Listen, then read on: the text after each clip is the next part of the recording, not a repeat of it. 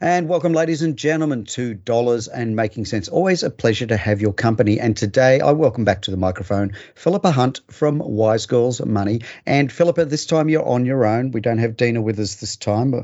We've really enjoyed having her along. But I'm changing sway a little bit because I've been collecting a number of articles that uh, uh, since the beginning of the year that continually increase my concern. It continually raises my hackles and gets me to the point of incandescent. Let me tell you. And it's my bugbear, and it's called BNPL. What is BNPL?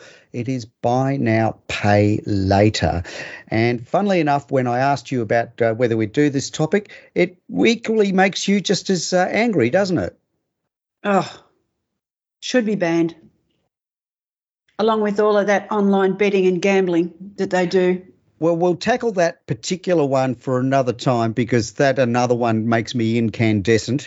I get called a wowser for, for being so. But let's talk about BNPL today. And before we get headlong into some of the psychological aspects of uh, of uh, of the buy now pay later scenario or not, one of the things that this has attracted a lot of media attention over the past sort of three to five years is it's been successful. It's been huge for the founders of these organizations. They've made billions of oh, money have. and they've recently sold out. However, uh, one of the things that I do in my uh, Dollars Making Sense show is have a market wrap.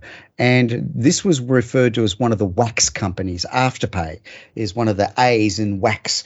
And when you look at Afterpay and one of its competitors, ZipPay, uh, not surprisingly, given how much competition's out there now, they've been whacked, and I mean well and truly whacked in the uh, the, the share price. Now, Philippa, is this something you normally follow, or is it sort of an afterthought in in your day to day life? I think what brought it to consciousness was a number of TV ads. Get yourself out of a jam, go and get money in an instant, up to $10,000. Mm. And they don't stop to talk about the credit, what are they called? The interest rates on this stuff or the terms and conditions. And the thing that bothers me with it is the instant gratification level. And it just encourages impulse spending. And the consequences of that, of course, down the track, you have to pay the debt back plus interest. So it's no, an instant no credit card. No doubt. And that's what bothers me is the fact that if you're doing proper financial planning, it's about setting financial goals.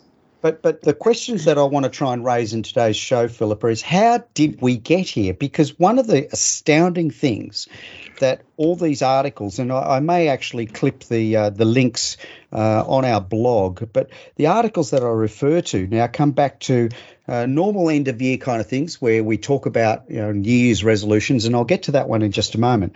But I've got a couple of links now that come back to choice.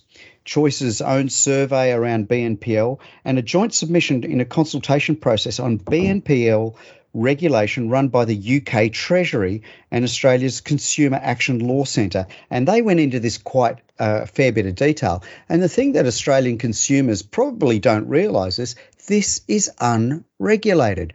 Mm. The government I don't think they've been asleep at the wheel. I think they've consciously allowed this to happen simply because uh, I, I, see, uh, again, malfeasance here because they've allowed this industry to flourish without so much as a whimper from the regulator. And I'm sitting there shrugging my shoulders, going, How can this be? I think a lot of the problem with the regulators, they can't keep up with the pace of technology these services suddenly spring up out of somebody saw a gap in the market. They've exploited the pandemic because it's really gone nuts once things started to get locked down in 2020. And people were spending to make themselves feel better. And as you know, with impulse buying, impulse spending, there's a hit of dopamine. And people get the pleasure out of waiting for a box or a parcel to turn up. and like I agree. I, I, like that. I, I, mean, I love going online shopping, and when you know I get a little notification saying, "Hey, your parcel's about to be delivered," it's like rubbing hands. Beauty, it does. It's fabulous. That's the point. But dot dot dot. Yeah, that's the point I'm coming to. When you had people in lockdown who were desperate for some kind of stimulation, mental, emotional, you know, they couldn't get out, they couldn't exercise, and the whole world went into lockdown, all of these online sites suddenly took off. And Zoom, which people only ever used every now and then, became the main way of communication. And which, so, which again, which again surprised me because you know other competing products like Skype, which is what we're actually using right now, and WebEx and a whole hmm. range of others Teams. that have been around since Adam was in short pants. Yeah. They got they, they got left behind. All of a sudden, I don't know whether it was the sexy name Zoom. I let Zoom here, and it became part of the lexicon, didn't it? It did, and so along with words like ISO, yeah, isolation. so you well, think back two years, it seems like yesterday, and it oh. was God. The thing is that ever. everything irrevocably changed. People Did were locked ever. up at home. Did they were incarcerated in their domestic environment. People suddenly had to homeschool their kids. They couldn't go to work, and they hated it. Oh, but as humans adapted, and once the worst of the lockdown, people said, "Oh, we're out of this one now," and then found themselves back in, and they seesawed backwards and forwards.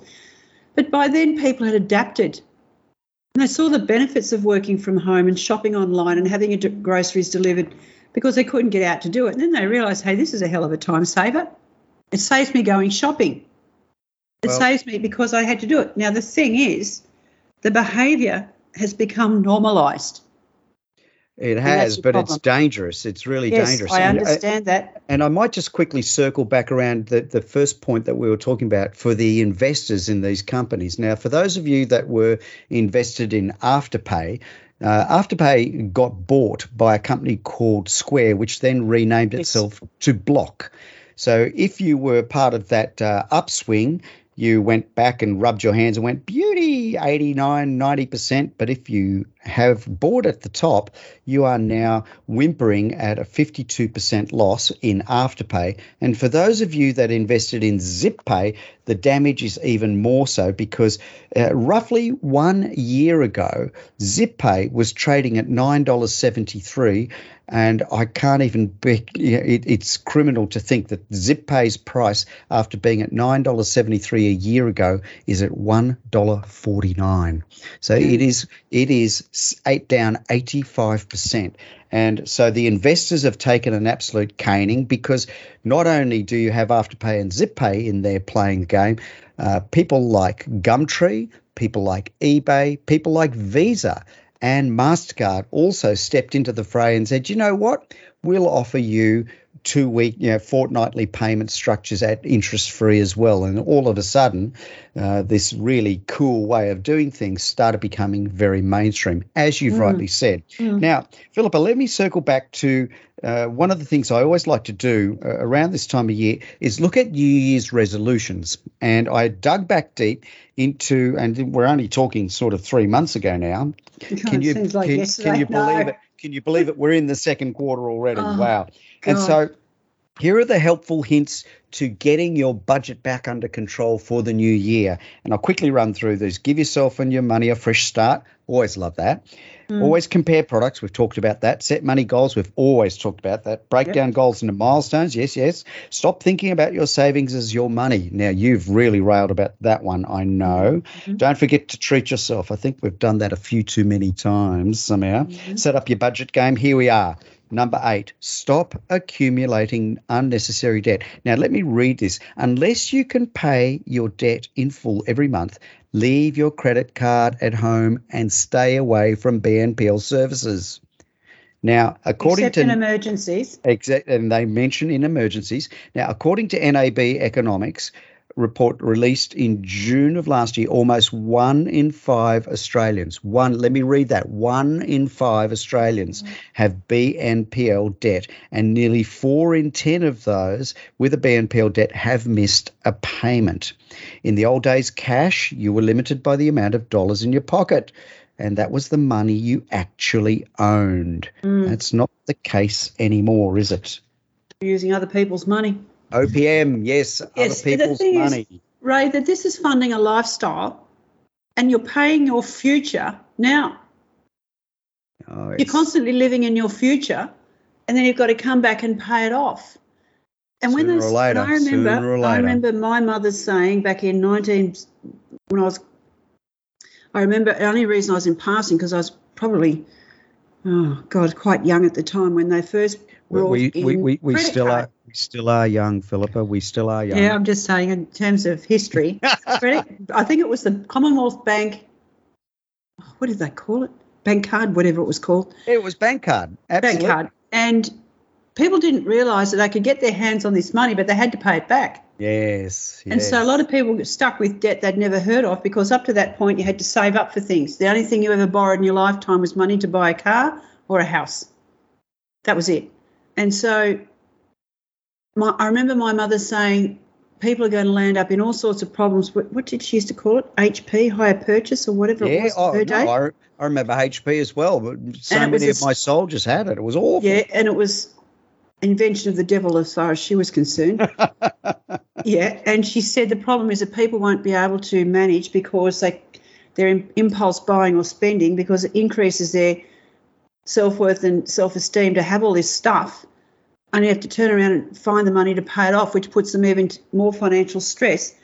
And the problem I found with the whole financial stress is that people's mental and emotional health is contingent on their financial stability. Yes. And so when you've got constant debt, how am I going to pay this? How am I going to find the money to pay that? When you look at the stuff that you've bought, um, then unless you're using it every day and it was a necessity or something happened as a medical emergency, the, the distress comes when they're trying to manage now what they bought before with money that hadn't come in the future. And so the psychological stress of all of this is how they're going to make ends meet and pay off this debt. It's like credit cards used to be when they had five and six credit cards where they can consolidate it into one and drag down the equity on their home and pay off all their debt and have it as home loan rates, which was another option. But now we've got this BNPL, as you say, it's not regulated. So let's hold that thought for the moment. It's time for a station announcement. You're here on Dollars and Making Sense. I'm Ray Treverson from OTG Capital, and you're here with Philippa Hunt from Wise Girls Money. We'll be back in just a moment.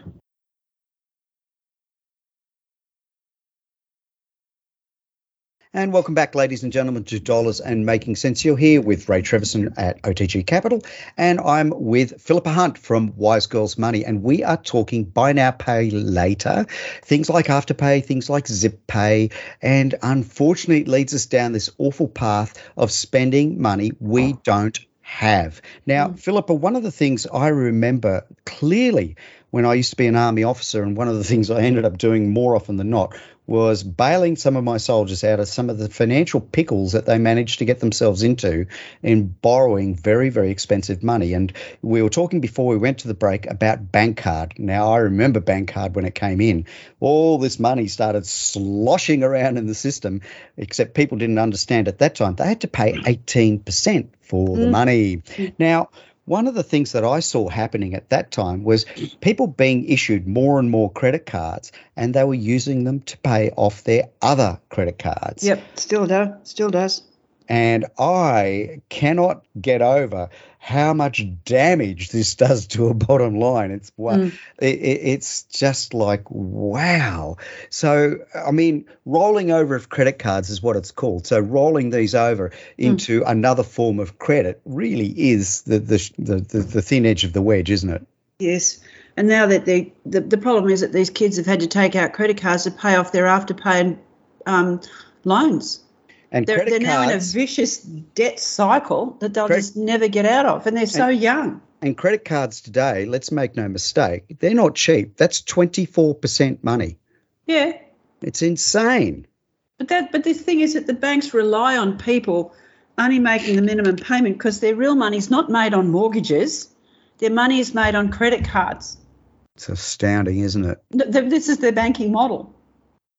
It's people being too weak to resist. And when you're in a pandemic, let's let's go back and revisit the fact the level of depression that was going on, which is why we have most of the world and countries in depression, which we never spoken about in years before, was the fact that when people are locked up and locked down, they can't get out and they start to suffer.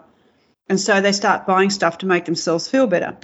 Now, that might work for a short term hit and high with your dopamine. But the thing is, they did all this shopping spending. And the other thing that came into its own, which I think is an absolute nightmare, is this um, online gambling.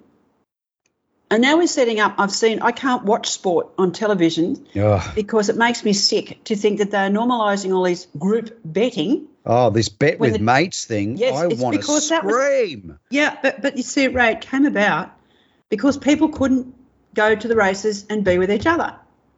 So they set up these things on everybody's phones, and you could get people all around the country into this betting group that didn't even live together or anywhere near each other as mates.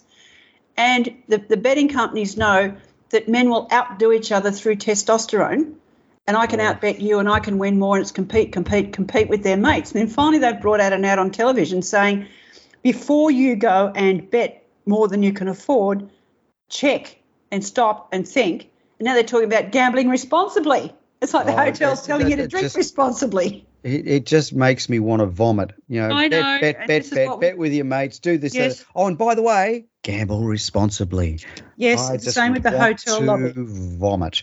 And Well- I, I got to say, um, my, my son works at a, our local RSL, and he recently went off to do his uh, responsible gambling accreditation. So Yes, I've he, done that. he came back after a day of, of study, and in the car on the way back, it was so pleasing to listen to a young man at 25 or 24 or 25 odd years old look at me and say, Dad, this is a real problem.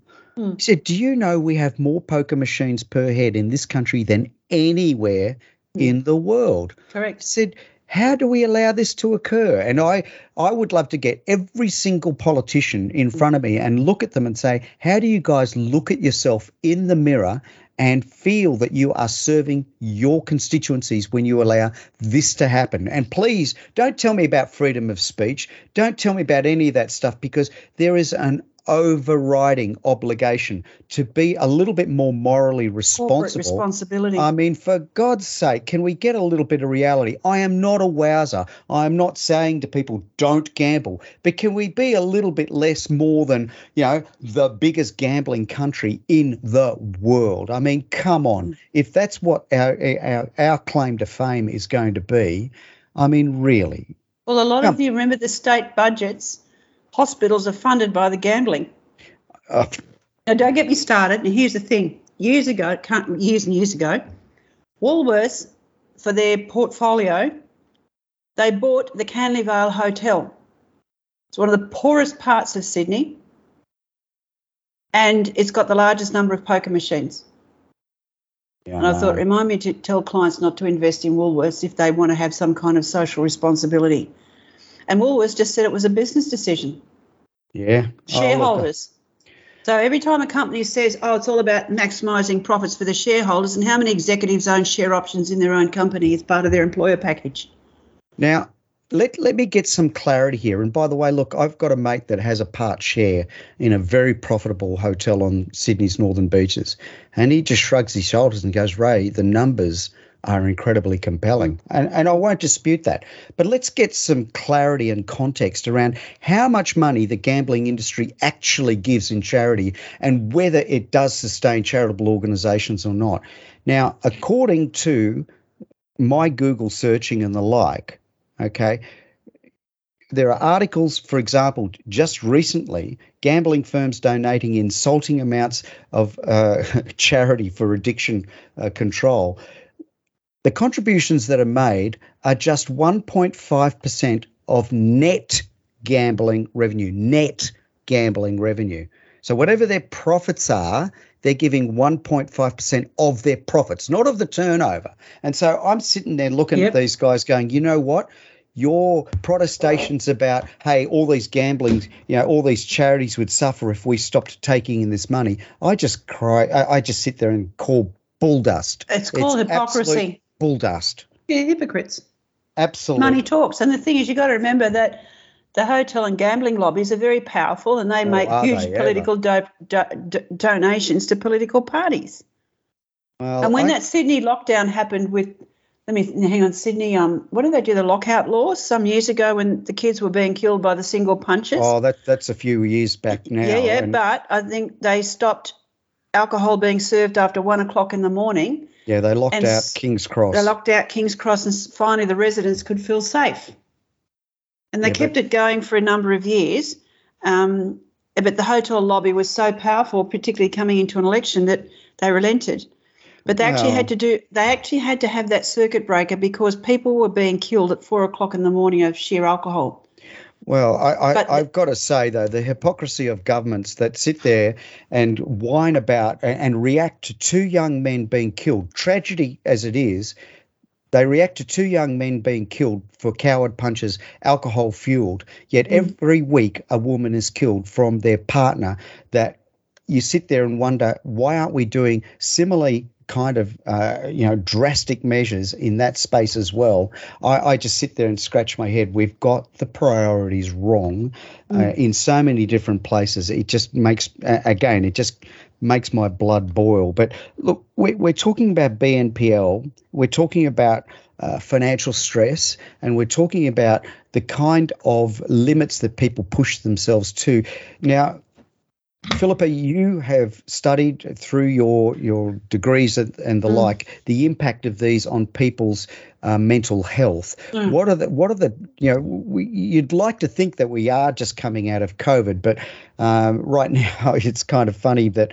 Uh, not funny, funny, but uh, I mean, I've just uh, contracted COVID and got over it. Yet there seems to be a real spike happening in, in society at the moment. But with any hope, fingers crossed, because of the high vax rates, we are going to come out of the pandemic this year. What do you think are the lessons learned from a mental health perspective of these debt binges that the, the Australian society has gone through in the past two years? Oh God. Let's just look at it in context. We have a debt binge now where people lost their jobs. They got 20 grand out of their super. Don't start, Ray. 10 or 20 grand out of this super. The women took it out to have it in the bank just to keep it safe. So, in case bills came in, and a lot of the men gambled a lot of it. The market put on 35% growth, yeah. lost it all right. Yep. Now we have a debt situation with buy now, pay later and online gambling, which those ads ought to be banned in the same bucket as alcohol and smoking were all those years ago, just off television altogether. That is not gambling responsibly when, when Ladbrokes and the rest of them are allowed to. Um, and, and the other thing is what annoys me is we're talking about football matches and the betting that goes on in the matches. It's just disgusting as part of the commentary. Oh, yeah. Now we have a situation where no one can afford a house. The banks shoveled money into the economy at low interest rates. People were taking out million dollar mortgages. We now have inflation going up, fuel prices going up, cost of living going up. People don't have real wage rise. They're having to do more with less and they've got debt as well. What do you think is going to happen to the mental health if it's not as bad as it is? Seriously? I don't Well- think I have ever seen in my lifetime the level of distress with in a, in society where they're struggling to pay off mortgages. They're terrified of the interest rates going up. Which they The- will. The, the yeah, well, the budget comes back with this um, sugar hit of petrol price excise, only to bring it back in again in six months, and tout it as though it's one of the best things that they've ever done. Well, in actual fact, the pain comes later when all this stuff comes back to bite them. and they when all of this is and over. possibly and they possibly may not even be in government any Well, longer. they don't care. No, and they've never cared. not. That's how we've ended up in our industry the way we have. So when you look at the distress of no real wage growth, higher increasing costs of inflation, we've got people um, who are struggling to get a job and people who need the workers. You've got this discourse in, in, in around the buy now pay later stuff and the and the gambling irresponsibly that's encouraged on television people will reach for any kind of hit or high that's going to give them relief for a minute. Now we've got a situation with the mental health. Is that pe- the, the, the problem is with when you're insecure financially, is your distress because you're trying to work out how you're going to feed the kids, put food on the table, pay the bills and the rent. The rents are going up, and now the mortgages may be too. If you've got your house paid off, if you're in that upper echelon, of wealth, you're just getting wealthier because your house prices have gone nuts. Yes, So the people on the lowest income, where instead of putting all that money into infrastructure and raising the rate of JobKeeper or whatever it is, the people we used to call it the dole in days gone by. Mhm. You know, you can't live on seventy bucks a day. And the thing is that the more money they give these 40, people to lift 40, them, it's 40 bucks a day at the moment, actually, not if 70. they lift these people out of poverty, then they can spend and businesses can employ people. We've had that discussion before. Yes, and so I'm And- saying is the mental health now is worse than it's ever been, and I don't see it getting any better. Not Well- for, the, short term that we've got, with people worrying about higher fuel costs, and then in the middle of all of that, we've got this war going on smack in the middle of of um, Europe, where where everybody's doing everything everything they can to assist. And now we've got this total transformation of society that I have never seen in my lifetime. Total transformation. Okay, so let's hold that thought for a moment. It's time for a break here on Dollars and Making Sense. You're here with Ray Treverson at OTG Capital and Philippa Hunt from Wise Girls Money. We'll be back in just a moment. And welcome back, ladies and gentlemen, to Dollars and Making Sense. An interesting discussion today. I'm with Philippa Hunt from Wise Girls Money. I'm Ray Treverson from OTG Capital. We are talking buy now, pay later, and we are talking about access to credit. And the one thing that I think really uh, I, I'm starting to get very tired of i- in this current uh, political climate is when I keep on getting told that we don't need regulation. Self regulation is perfectly fine. It's okay. Let the industry look after its own, uh, own, and we'll all be okay. Now, I'm just I've had it with that because it's like saying to the vampires, look, you look after the blood bank, everything will be fine. It's never worked. And in this space where we're talking about BNPL companies not being required to comply with respons- responsible lending laws, it is begging, it just beyond belief that this current government has allowed this to occur. And I'm not going to go into any diatribe around that at this point in time. I want to talk a little bit about choice. I want to talk a little bit about a whole range of different consumer organizations, not just here, but around the world, that are now calling for governments to issue stricter rules to protect consumers. Now, Philippa, we're in the run up to uh, an election. Can you see on the horizon, given that everything else that's on the political you know, landscape at the moment, that this may actually get any kind of airing, or if there is a change of government this year, that this may actually come to uh, actually come to fruition? It's not on their radar. And unless it's brought up to be on their radar, and I'm just, and I've read the articles that you've got here where um, the, the regulation's failing, this technology of buying online hasn't been regulated with the same lending, responsible lending practices as done by the banks because it's not institutional.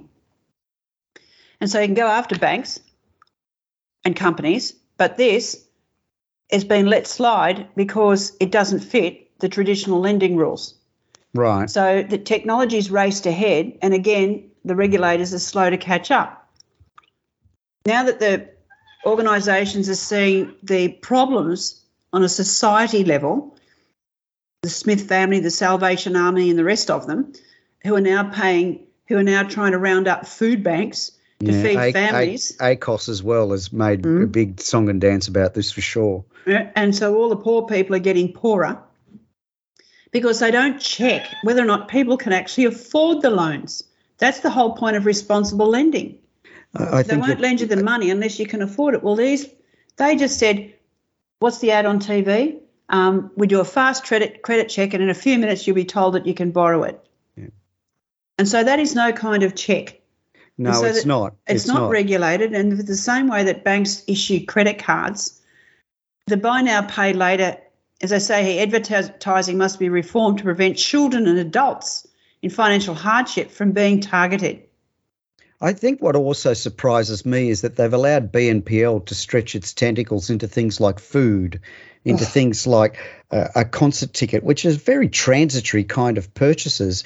Uh, you know, the kind of transactional things that I would say to people, look, you don't want to be delaying payment of this kind of stuff. It's not the kind of thing like you pointed out in, in our first session in today's show that if you've got nothing to show for it, all of a sudden, uh, very much like the government debt we've got right now, you know, we, we've had our debt tripled before the pandemic, but you look around and you say, well, what did we actually get? for all that debt that we've got now. And many people, I think, from a mental health situation, will find themselves thousands and thousands of dollars in debt and then scratching around, looking around their house and go, I can't see it. Well, the other thing we've got is, of course, the JobKeeper was sent off to overseas companies that made an absolute fortune in the pandemic, and the government refuses to make them pay it back. Well, so again, I, am also this is the hopeful. problem we've got also, here. Yeah, but I'm also hopeful, you know, Philippa. We've got a, a current government that went uh, quite troppo and I- illegally went after Centrelink recipients uh, yes. and and rec- recouped money with robo debt, and we were talking thousands. And then had to repay it and then in a one and a half billion dollar settlement, which again the mainstream media very conveniently swept under the carpet not long after, uh, that happened to be the, the, then social services minister Scott Morrison and the prime minister at the time when the, that uh, ruling came down, Scott Morrison. And so we're talking about situations where hopefully, you know, if there is a potential change of government, there's nothing to stop them legislating and clawing back what we're talking about close to 38 to 40 billion dollars in overpayments to corporations that didn't need it. Now, I keep thinking about the fact that right now we've been promised you know, firefighting aeroplanes at a cost of wait for it, $25 million. 25 million, and we still don't ha- have them in one of the most bushfire prone countries in the world. It's been promised, and we've got 4 billion sitting in the bushfire fund that still hasn't been touched. I'm, I'm sorry, I'm going right off the yeah, rails. Yeah, but you have here. to have a term deposit, Ray, just in case we need it for the future. Yes, of course. Sorry, I digressed and I've gone off the no, planet. No, no, no. Now, that was look, the, that was one the of the for I hanging want, onto the money and not spending it. things, Now, one of the things I wanted to talk about is regulation. So, look, we we look at this particular uh, article and it talks about the the potential around regulation. And so, you know, one of the first recommendations we've got here is to regulate BNPL products in the same way as other forms of credit. Now, I look at that and shrug my shoulders and go, "What's so controversial about that?" It's long overdue. I, I, I got to say, and this includes ensuring that measures such as caps on fees, charges, restrictions on unsolicited marketing, which is your point, and obligations to help people in financial hardship that apply under national laws are extended to BNPL. This is no different to any other form of credit that's out there. And so I scratch my head and look at the owners of ZipPay and Afterpay and all them and look at them and go, what is your problem in complying with these kind of regulations? Well, here it says the federal government stopped short of moving BNPL companies into the responsible lending regime after a Senate inquiry failed to endorse such a move in 2019. Instead, the industry set up the voluntary code of conduct. But here we're coming back to say, and because voluntary codes of conduct conduct have always worked so in, so incredibly so well. So what they're saying now, Afterpay has 16 million people, and ZipPay had 9.9 million global customers. The problem that they've got now is one in five are struggling to pay back debt that they for years that they signed up for in minutes. And this is a problem is the fact that this lack of self-regulation stamp, didn't stamp out the poor practices across the industry, and yet we've had a royal commission to bash the banks for all their fee gouging years ago, and yet there's nothing being done about this, which I think is worthy of a royal commission as to why they haven't. When all you need is to bring in the, the, these companies underneath the legislation that governs the banks and the responsible lending practices and put their business model out of out of business in, in, in a year because people wouldn't be able to borrow the money in minutes. They'd actually have to go through credit checks. I think the funny thing to me, though, Philippa, is, is that if the business model is sustainable, and I think it is, is that you don't give credit to people that can't pay it back. And guess what? Precisely. You know, they do that with home loans, ladies and gentlemen. If you can't afford your home loan, they won't give you the money. And I don't understand why consumer credit should be any different. And in that regard, you know, for example, the second recommendation there is to require merchants to provide an option that allows a consumer to pay for a product in full at the time of purchase. Now, for me, that's called cash. Mm. okay. For online purchases, this should be the first option that is presented. Now, this is the difficulty we talk about online and it sort of flips through the fingers. Now, one of the stories I actually wanted to relay to you today, and uh, it, it just really caught my eye, and I thought it would be front page. Now, if for example, Philippa, I said to you today, listen, there's been a $600 million diamond heist in New York. So somebody raided the, the you know the the new the, the diamond okay Tiffany's and they raided they they broke the bank open they opened the safe and stole 600 million dollars worth of gems. Do you think that'd be front page news? Yeah, what are you coming to? Well, guess what? Overnight hackers managed to steal $600 million in crypto assets. Now, that's real oh, money. That's no, no, no, no. That is real money. They stole they stole $600 million from account holders. Now, people say, I mean, my wife looked at me and says, hang on, isn't that supposed to be secure and all of that? And I said, it's as secure as your PIN. Okay, so if they phished and scammed somebody with crypto coins and managed to get their password, guess what? They would have pilfered their accounts. Six hundred million US dollars got stolen overnight, and there is barely a whimper in the mainstream media. Now, I sit there with my arms folded and going, Holy dooly, where have we come to where we get to that level of theft?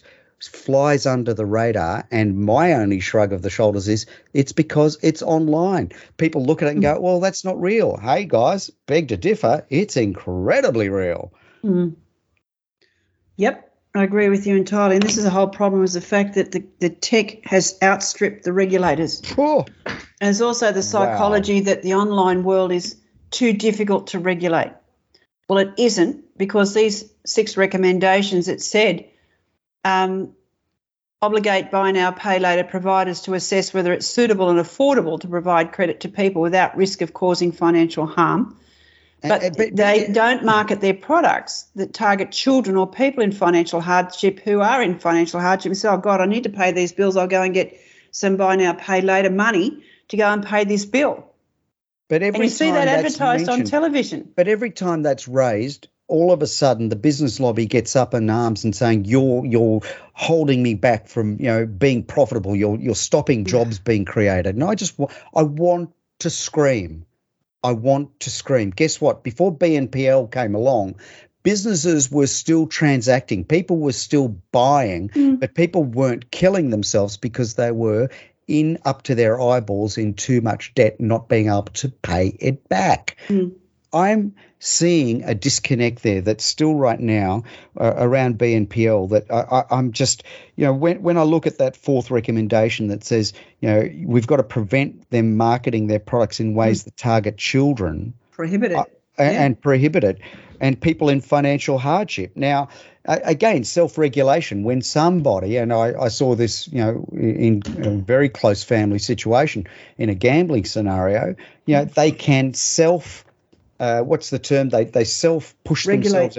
No, well they self regulate and they self um, uh, they they kick themselves out of their own sort of gambling habits. You know, they they um, I'm trying rehabilitate. To, well, no, no, no, no, no. They, they, they ask the, the poker machine venue to say, you've got to ban me. So they self ban themselves. Mm. And, and in the same way, that's what the industry's saying. Well, look, if you know you've got a financial problem, we expect you to say to us that we're not supposed to give you money. And it's like trying to say to a junkie, it's like trying to say to a heroin junkie, you know what? You know you're a junkie, so you tell us not to give you heroin.